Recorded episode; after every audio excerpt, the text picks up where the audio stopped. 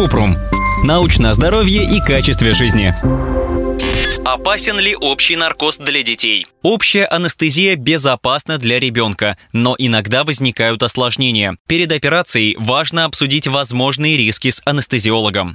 Какие бывают риски? В редких случаях анестезия может вызвать у детей нарушение сердечного ритма, проблемы с дыханием, аллергические реакции на лекарства и даже смерть. Риски зависят от типа операции и состояния здоровья ребенка. Серьезные побочные эффекты при общем наркозе встречаются редко. Ребенок после операции, скорее всего, будет чувствовать себя дезориентированным и сонным. Частые побочные эффекты, которые должны быстро исчезнуть. Тошнота или рвота, которые обычно можно облегчить с помощью лекарств. Озноб и дрожь, боль в горле, если использовали трубку при операции для облегчения дыхания.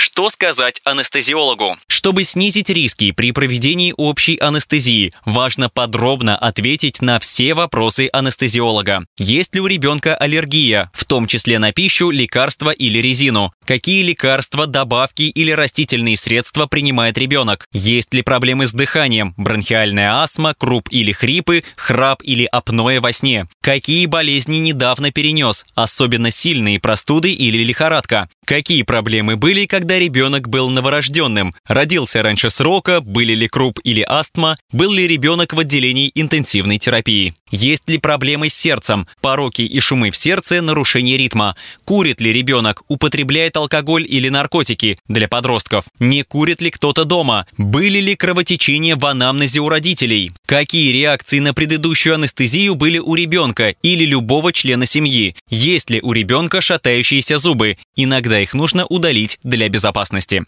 Как подготовиться к наркозу? Анестезиолог должен дать четкие инструкции, как подготовиться к операции. Во время проведения анестезии желудок ребенка должен быть пуст. Это помогает предотвратить рвоту, которая может привести к попаданию пищи или желудочного сока в легкие. Общие рекомендации по приему пищи и еды до операции. За 6 часов ребенок может перекусить, выпить стакан молока или, гази... или газированного напитка. Дети на искусственном питании могут съесть смесь. За 4 часа ребенка можно покормить грудным молоком. За два часа все дети и младенцы могут пить прозрачные жидкости, воду, яблочный сок, негазированные напитки. Молоко и детская смесь не относятся к прозрачным жидкостям.